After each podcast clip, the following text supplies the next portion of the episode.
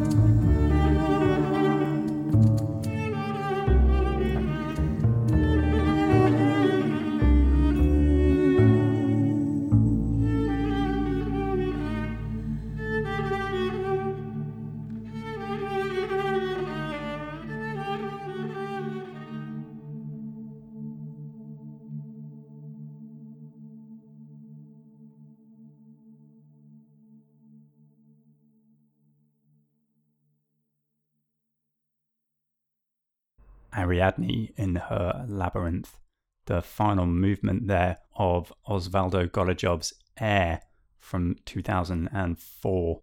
And if that seems like a slightly displaced opening to an episode on the music of Latin American countries, well, he is in fact Argentinian, albeit of Jewish descent via Romania. That piece, Ayre, well, I'm a fan. As a whole, 11 very diverse movements, taking in post minimalism, cinematic tone painting, musique concrète, resonant folk music, and Arabic pop and electro, it has to be one of the most vivid and emotionally engaging pieces of classical music to have come along in years. And it's also a great introduction to his style and his magpie tendencies to borrow from a highly stylistically diverse range of reference points, be it classical chamber music, Jewish liturgical and klezmer music, or the nuevo tango of fellow Argentinian Astor Piazzolla, and so on, and throw them into a stylistic pot that is lively, effusive, and emotionally resonant without being simplistic or reductive. Lots of composers try this, of course, and reams of PR gets written about it, but for me, few make it work as well, with results seeming not merely tokenistic, but essential to the music on a structural as well as a surface level. that piece, it's not really folk music, but it is saturated with it, whether the sources crossing centuries and continents are real or imagined. It was inspired by Luciano Berio's folk songs that I featured in the last show, itself written 40 years earlier for Berio's wife, Cathy Berberian.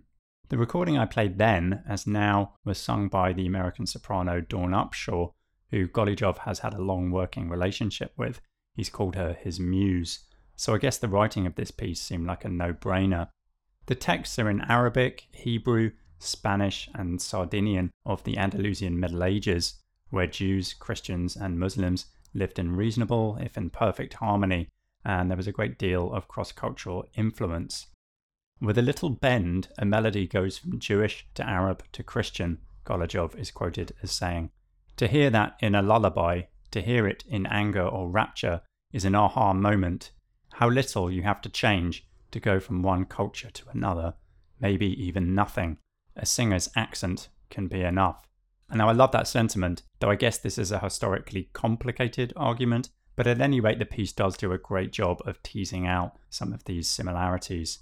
So let me also strongly avoid using the term postmodernism, but that bringing together of sources, both real and imagined, and in a sense the leveling out of them so that it just doesn't really matter which is which, and the teasing out of all those confluences, well, that is all pretty postmodern, isn't it? And it's also his real superpower, I think. Accompanying Dawn Upshaw there was the Andalusian Dogs. They are Tara O'Connor, flute, David Krakauer, clarinet, Jamie Somerville, horn, Ljova, viola, Erik Friedlander, cello, Mark Dresser, double bass, Bridget Kibbe, harp, Michael Ward Bergman on accordion and hyper accordion, Gustavo Santaolalla, guitar, Ron Rocco, Jamey Haddad, percussion, and Jeremy Flower, sound design and laptop. It's taken from the album College of Air, Berio Folk Songs, and that was released on Deutsche Grammophon back in 2005.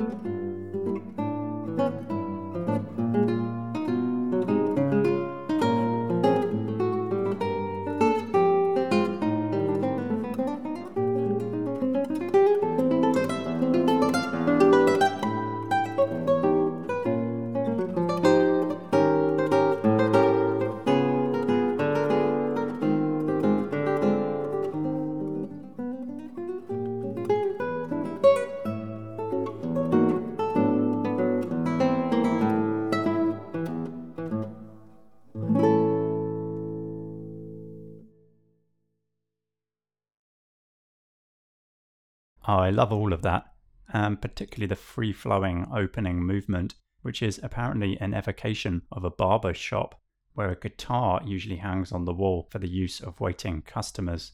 That's Antonio Lauro's Suite Venezolana from 1963. He was a Venezuelan guitarist and composer, considered now to be one of the most prominent 20th century South American writers for guitar. Born in Ciudad Bolivar, Venezuela, and later moving to Caracas, he studied piano and composition at the Academia de Música y Declamación before apparently falling hard for the charms of the guitar. He was drawn in particular to the myriad 19th century valses venezolanos, or Venezuelan waltzes. They're very melodic and characterized by distinctive syncopation created by hemiola, in which two measures of 3 4 become a single measure of 3 2, with such music being just the sort of folkloric raw material which the likes of Smetana, Bartok, and Granados had elevated to the status of art in Europe.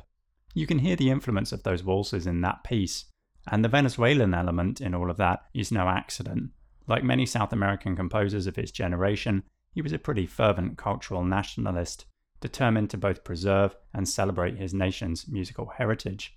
He was also imprisoned by the military junta of General Marcos Perez Jimenez in 1948, although he later shrugged off the experience, telling his friends that prison was a normal part of life for the Venezuelan man of his generation, and at any rate, he just continued composing in prison. He did tinker with modern compositional techniques, but most of his guitar music remains essentially on what was referred to by musicians of his generation as the Calle Real, or Main Street, straight and direct, without too many distracting harmonic detours. I think, at any rate, that the piece you heard does a pretty good job of pushing beyond simple melody and the most basic harmonies, whilst not straying too far into dissonance. And beautifully played as well there by Jesus Castro Balbi. The album Venezuelan Waltzes was released on the label Etc. in 2013.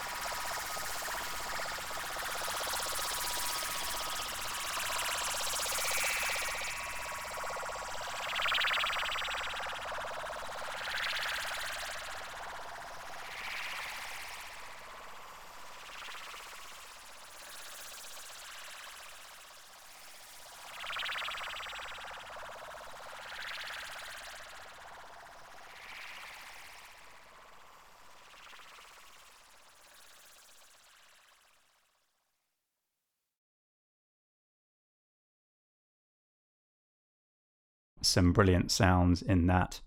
That's Retorno al Fuego from 2002 by Graciela Castillo, an electroacoustic and experimental composer, pianist, and teacher from Cordoba, Argentina. She was among a group of composers that created the Centro de Música Experimental at the National University of Cordoba in the mid 60s, and she later took a professorship at the Universidad Nacional. Of this piece, Return to the Fire, she said, Nature roars, announces, proclaims, prevents, without witnesses, a huge space of its own, an arbitrary rhythm, flow, gait, stillness, and everything in it.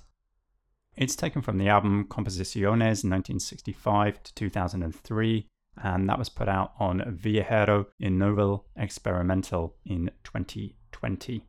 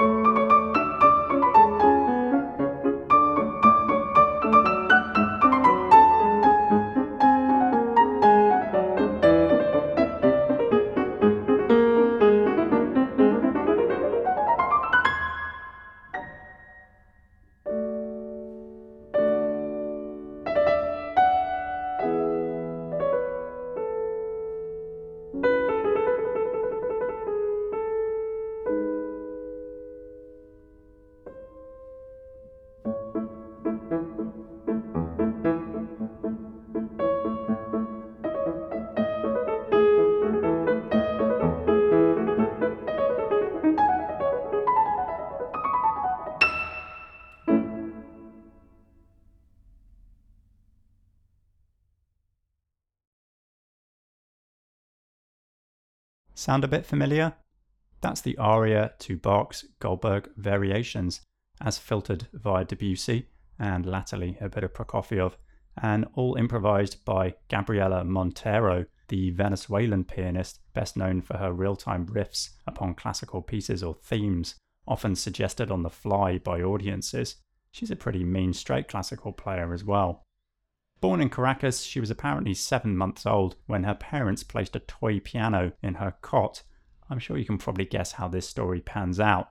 First public performance at the age of five, and a concerto debut, Haydn D major, at the age of eight, surely giving Mozart a run for his money there.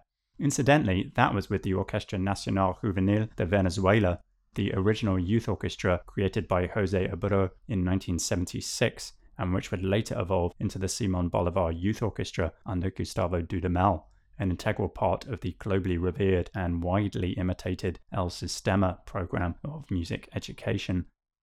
She's improvised since she could first play, and though unsure of how that aspect of her performance would be received within the stuffier circles of the classical world, she was encouraged by Martha Argerich, nonetheless, a big fan apparently, who advised her not to be concerned about whether people would find it improper or not.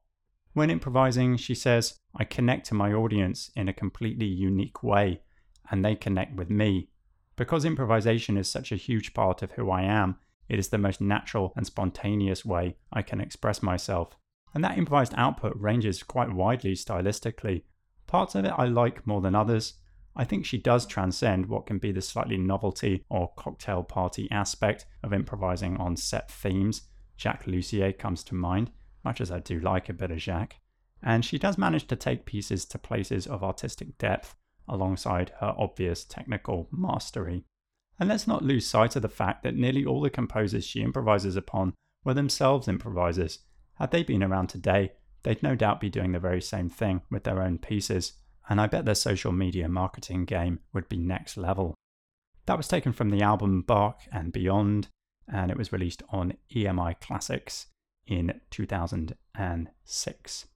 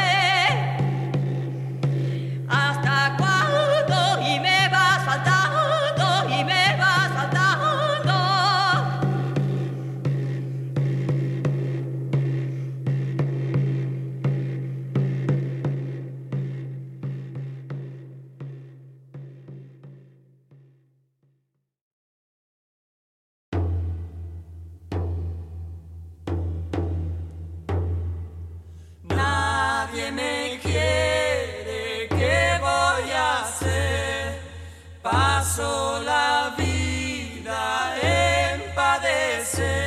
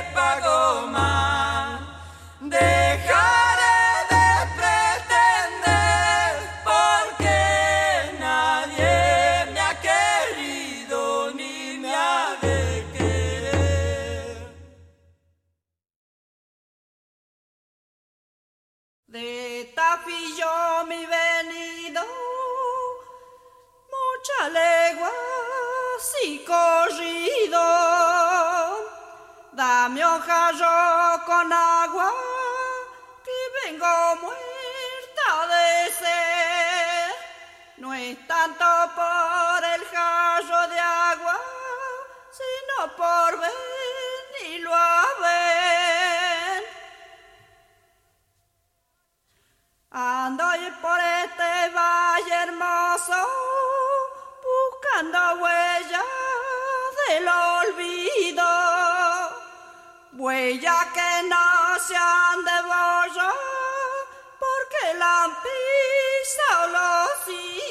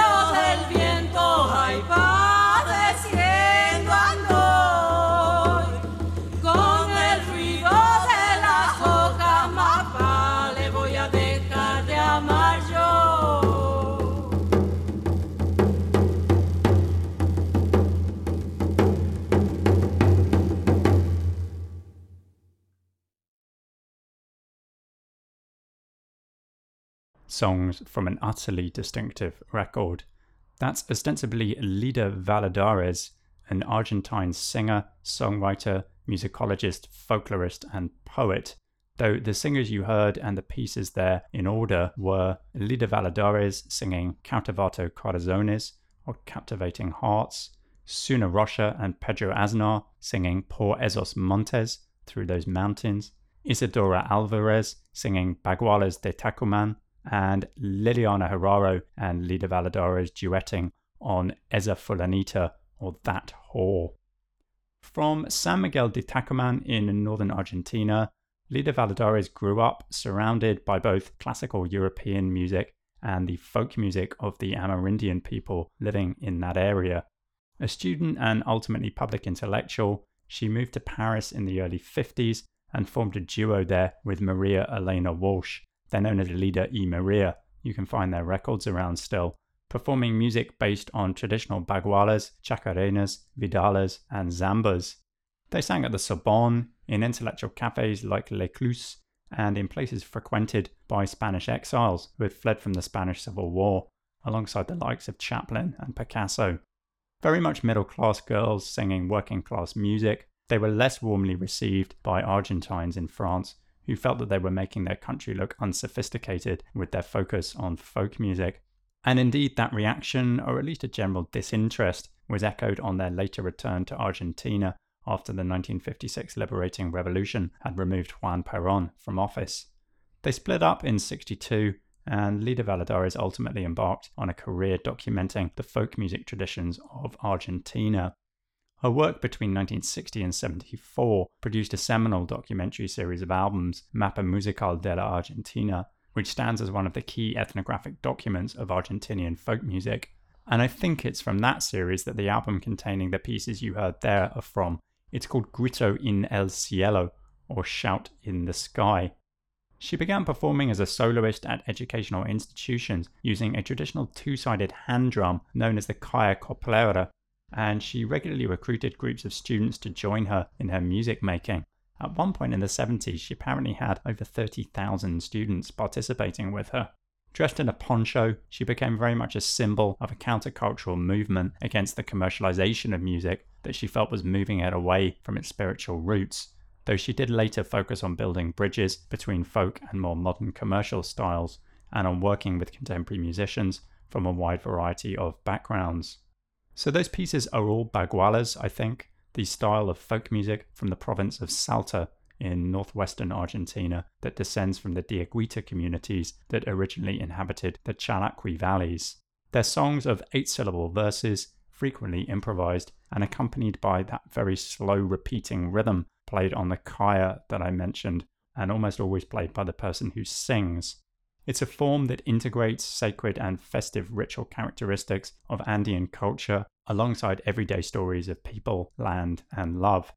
They have a starkness to them that's utterly distinctive and that I'm sure must speak to the physicality of the North Argentine landscape, along with the lives of those who lived within it.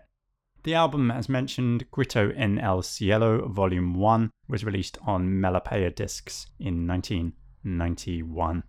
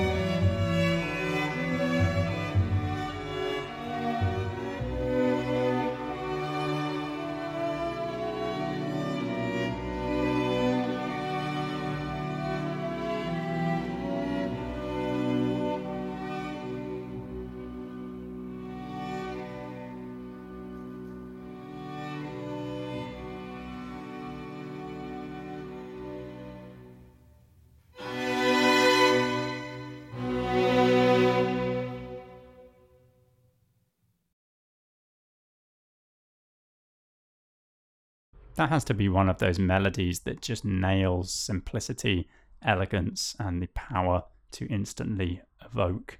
That's La Bella Cubana, written in 1910 by Jose White.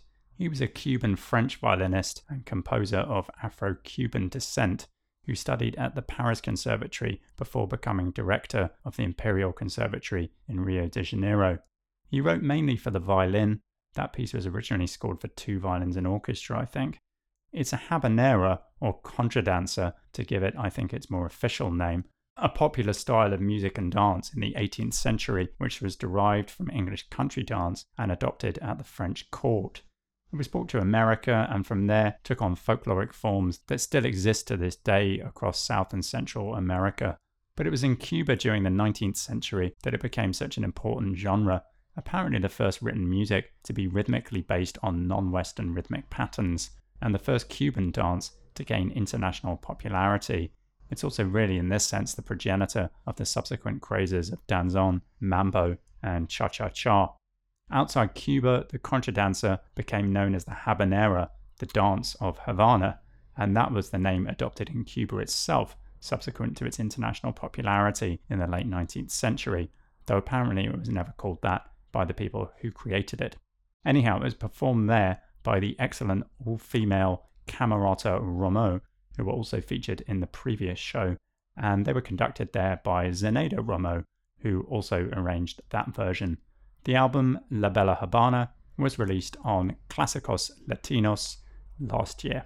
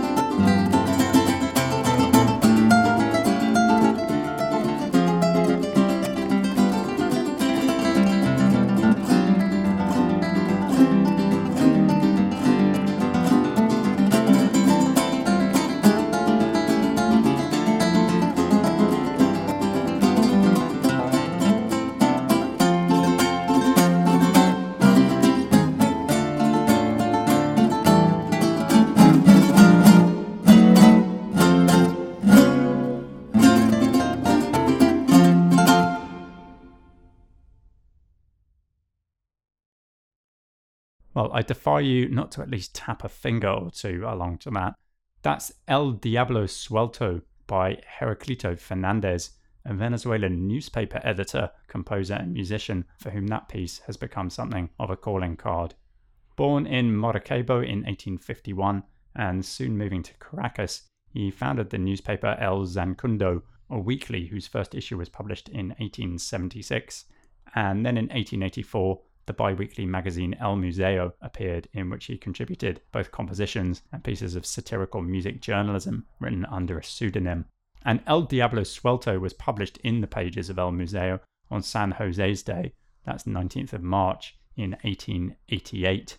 It's a Joropiado waltz the joropo being a musical style resembling the fandango and which originated in Venezuela and eastern Colombia. It's a fundamental genre of Venezuelan musica criolla or Creole music, and in 1882 it became the country's national dance. It was performed there by John Williams on guitar, duetting with Alfonso Montes on cuatro, a string instrument particularly popular in Puerto Rico and Venezuela, and which is derived from the Spanish guitar. It's taken from the album El Diablo Suelto, which was released on Sony Classical in 2003. And no offense to Alfonso there, but here's two more short pieces from that album performed solo by John Williams.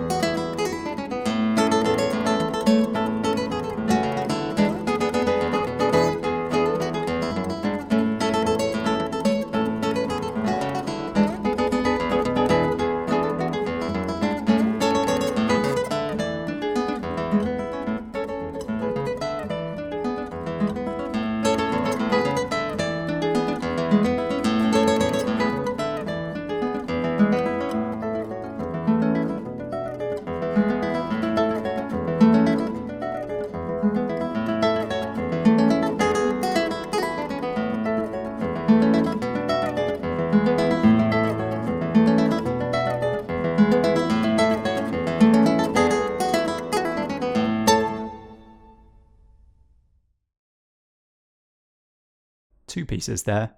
The first was Los Caujaritos by Ignacio Indio Figueredo, a Venezuelan singer songwriter of the llanera genre, distinctive for its use of harp, maracas, and cuatro.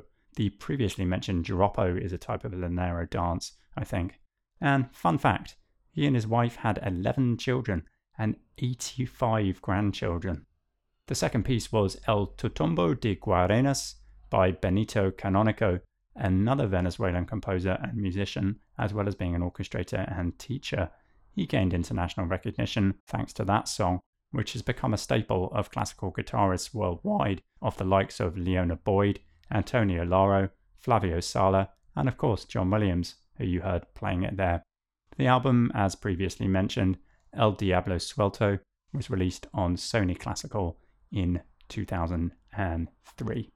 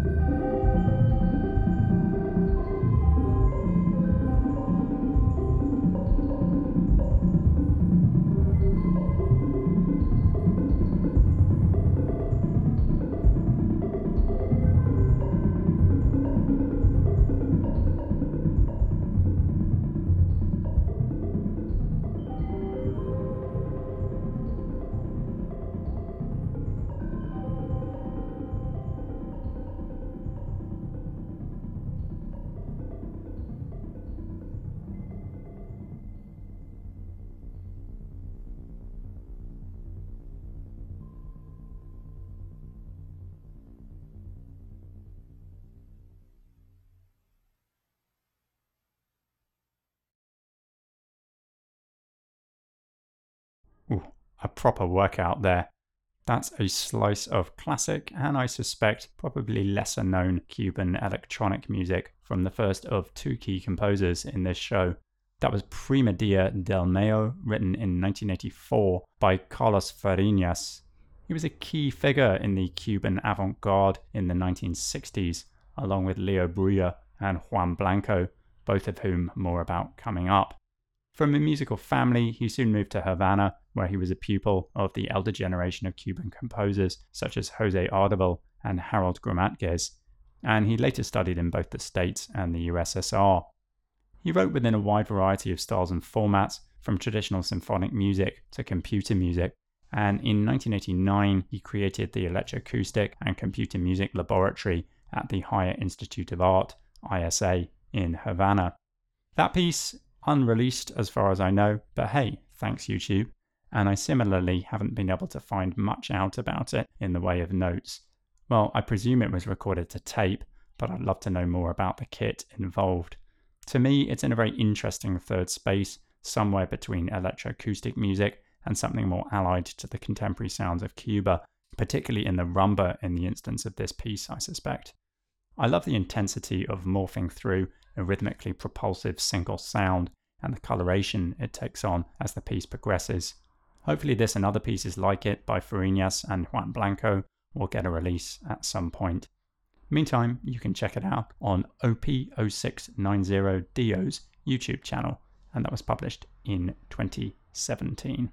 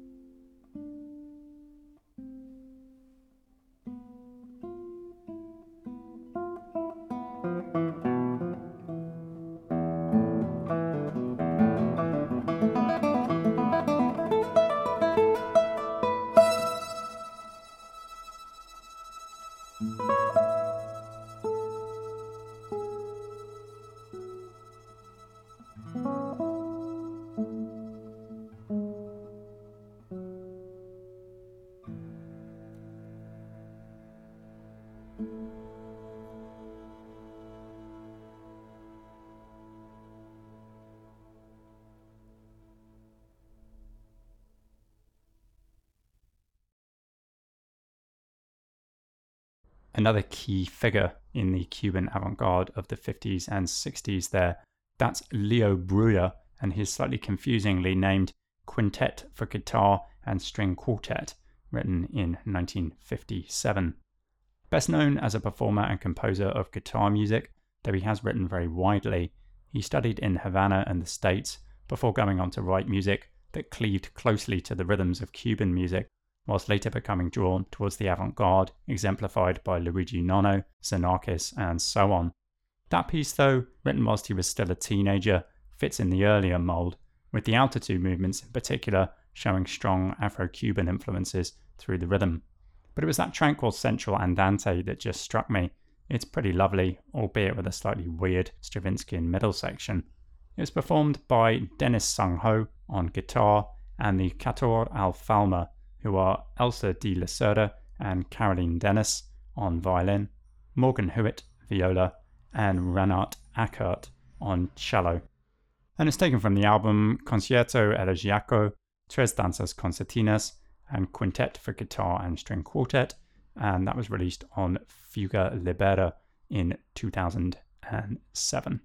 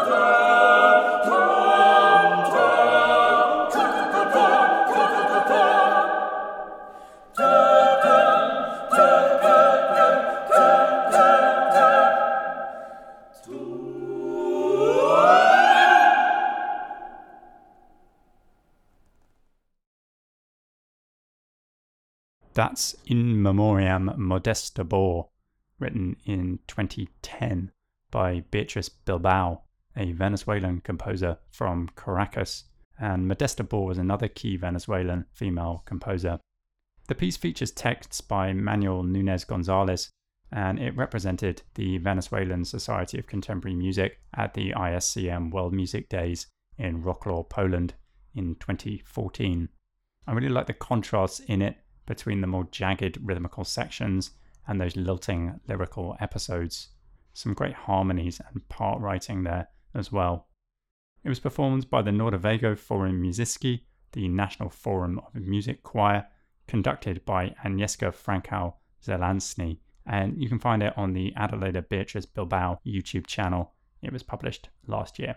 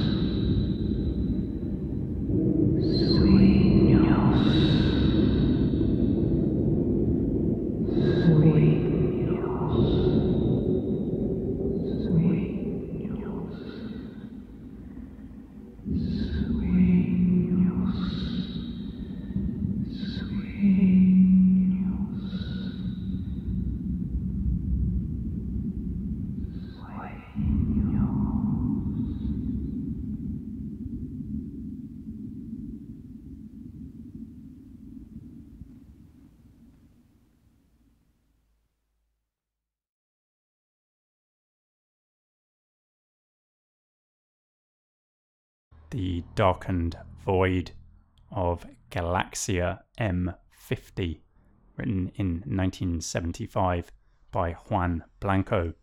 He's another pioneer in electronic music generally, yet alone in Cuba. Apparently, he was working on a design for a sampling keyboard way back in 1942, and he was also the first Cuban composer to create an electroacoustic piece in 1961. It's called Musica para Danza, and it was produced with an oscillator and three tape recorders. You can check it out on YouTube. But I guess, like many musicians in Cuba, his achievements in electronic music and its intersection with traditional music have gone largely unnoticed until recently. Like Carlos Fariñas, he broke down boundaries between electronic and traditional Cuban music, melding new music, electronic instruments, improvisation, and the island's unique musical heritage. He was admired by Che Guevara, apparently, and was known to take PA systems to the sugar fields to entertain the workers. And along with some quite exuberant electronic music that he wrote, we have that piece with its sunken electronic murk and those creepy, otherworldly vocal fragments. It's got a real sense of space and pacing to it as well that I really like, taking its time to unfold and almost cocoon you in its airless ambient void. It was produced by Juan Blanco with Farida Hernandez on voice. And it's taken from the album Contemporaneos 4 Musica Electronica, and it was released on the Krill Pone label in 2010. Well, guess what? That's it for another episode. I'll be back on the 27th of October at 10 am, still British summertime. As always, you can check the show's Instagram page for confirmation, the underscore tonic underscore, and I too rarely mention, but if you have any feedback, good, bad, devastatingly neutral, whatever, do please drop me a message via Instagram or thetonic.online. Thanks again to Meg, to Rosie, and everyone at Threads for hosting. I'm Luke Fraser. Thanks for listening.